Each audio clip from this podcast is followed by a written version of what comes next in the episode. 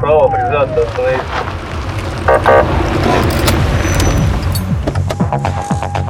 Программа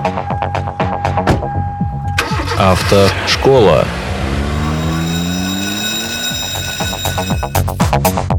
Добрый день! В эфире очередной выпуск программы «Автошкола». С вами Угрюмов Артем, автоэксперт общественного движения «За безопасность на дорогах».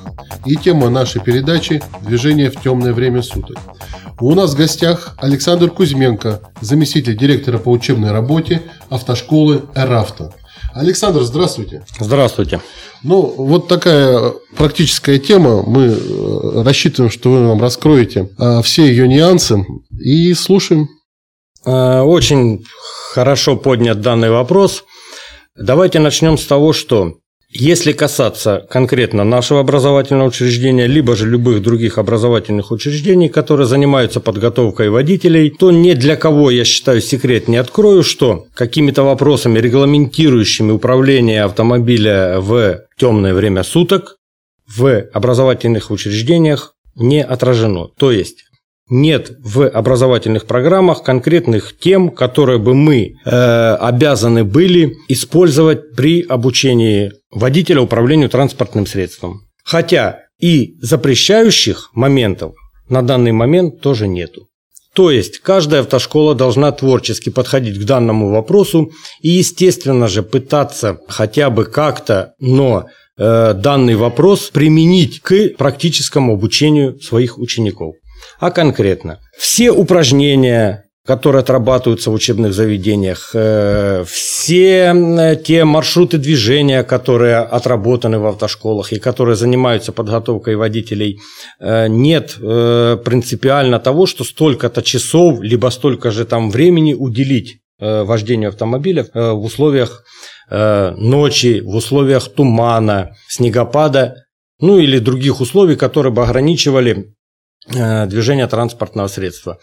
В нашей автошколе, э, так как нет запрета, мы, ну не то чтобы заставляем, мы рекомендуем инструкторам практического обучения вождения уделить данному вопросу какое-то время в ходе обучения его ученика или слушателя. Ну, есть какая-то или специфика? это- Специфика заключается в следующем. Мало того, что само движение автомобиля в темное время суток, э, оно определяет какие-то наиболее другие условия управления данным транспортным средством в связи с тем, что обзор автомобиля ограничен.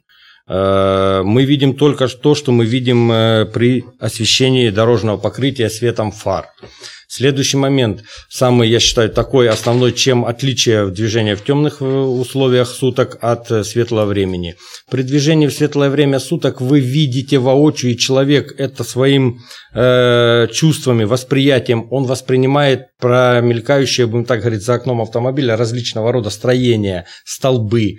И это все влияет на его поведение за рулем. В темное время суток вы видите лишь только то, что вы видите фарами. Что происходит за окнами 10-20 метров автомобиля, вы не видите.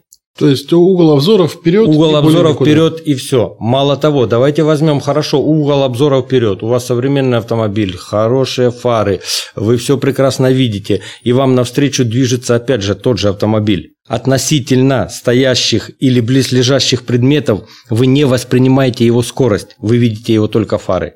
Как он движется, с Ну, Это другое какой скоростью он восприятие движется. совершенно, Это да. абсолютно другое со- совершенно восприятие. Если вы видите, что встречный на- э, летящий на вас автомобиль на самом деле от- вы же определяете скорость относительно чего-то, то Ну есть да, расположение совершенно каких-то предметов, то ночью этих предметов нет. Вы видите только фары встречного Ближайшие автомобиля фары. и как он едет, с какой он скоростью движется, определить, э, ну, неопытный водитель, да и опытный тоже, это намного сложнее, чем светлое время суток. Если, давайте я немножко как бы отойду от э, конкретной темы, а перейду немножко опять к автошколам. То есть, если по большому счету взять, то э, выпускник любой автошколы, он не приспособлен и не обучен движению в темное время суток. Ну а как предполагается, если это нет в программах? Нет, в программах необхо- но и не запрещено. Поэтому Ну, автошколам рекомендовать нужно, чтобы люди выходили из автошкол и получ... и сдавшие успешно днем экзамен э, в отделениях экзаменационных ГИБДД, вот, практически он в ночное время в темное время суток, э, в сложных метеоусловиях, он сам начинает учиться. Если человек сам начинает учиться, то он, естественно, будет учиться на каких-то ошибках. Что делать, как делать, его никто ничему не учил. Поэтому это необходимо использовать в автошколах. Нужно занятия проводить по маршрутам с малой интенсивностью, но все равно хотя бы рано утром, либо вечером. И ученик, выйдя из автошколы, он знает, что не имея, ну да, опыта какого-то грандиозного, но хотя бы какие-то понятия, какие-то принципы, на что обратить внимание, как себя вести, они должны это знать и понимать. Прекрасно. То есть вполне любой ученик автошколы может э, просить или требовать у своего инструктора где как, чтобы были занятия в условиях плохой освещенности. Я правильно понимаю? Совершенно верно.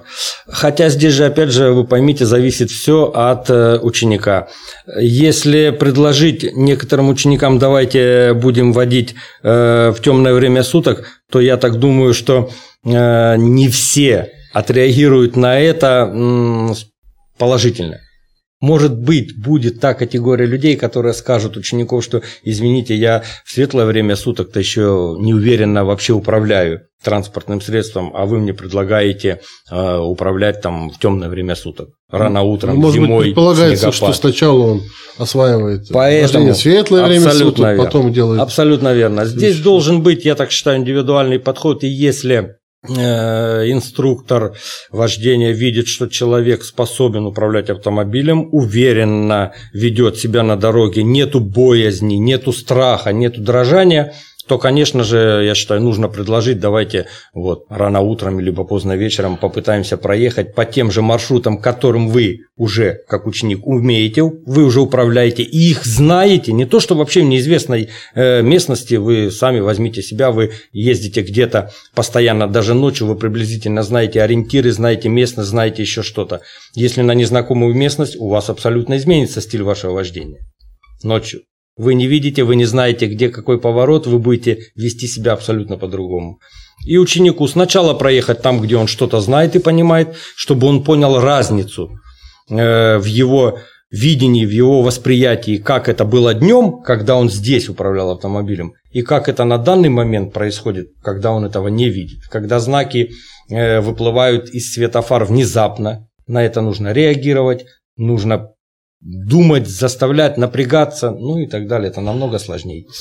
Прекрасно. А, Сразу тогда, может быть, практический совет дадите нашим слушателям.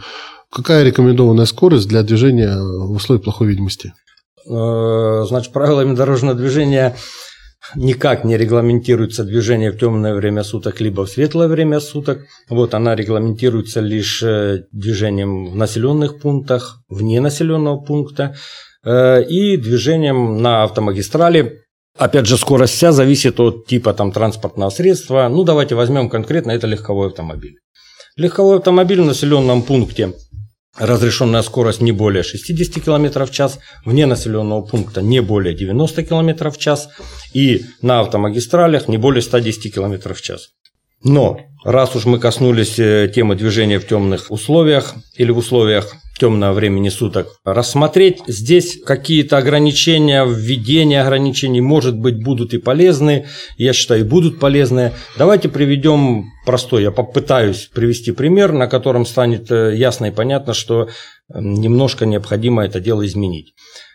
При движении в светлое время суток, э, за городом, на неосвещенных каких-то участках дорог, вы видите дорогу, вы видите повороты, вы видите искажение рельефа дороги, и разрешенная ваша скорость не более 90 км в час, ну, с учетом вашего опыта, естественно, вождения, исправности транспортного средства, работы его всех систем, вы успеете среагировать на то, что появится на дороге. Либо же изменится когда дорожная обстановка. Давайте приведем другой пример. Вы движетесь в тех же условиях, но ночью. Дорога не освещенная, вы не видите повороты, вы не видите э, внезапно изменяющейся дорожной обстановки, рельефа местности.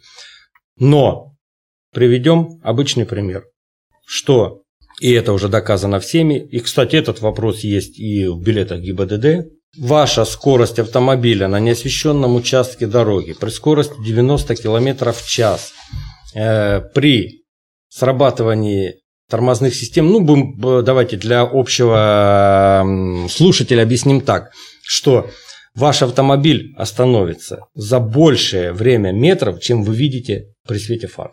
И это доказано наукой. То есть, То есть чем остановка будет за пределами у вас видимости. остановочный путь автомобиля будет больше, чем вы вообще видите при свете фар. Хотя ни для кого не секрет, что при скорости 90 км в час автомобиль за секунду проезжает 25 метров.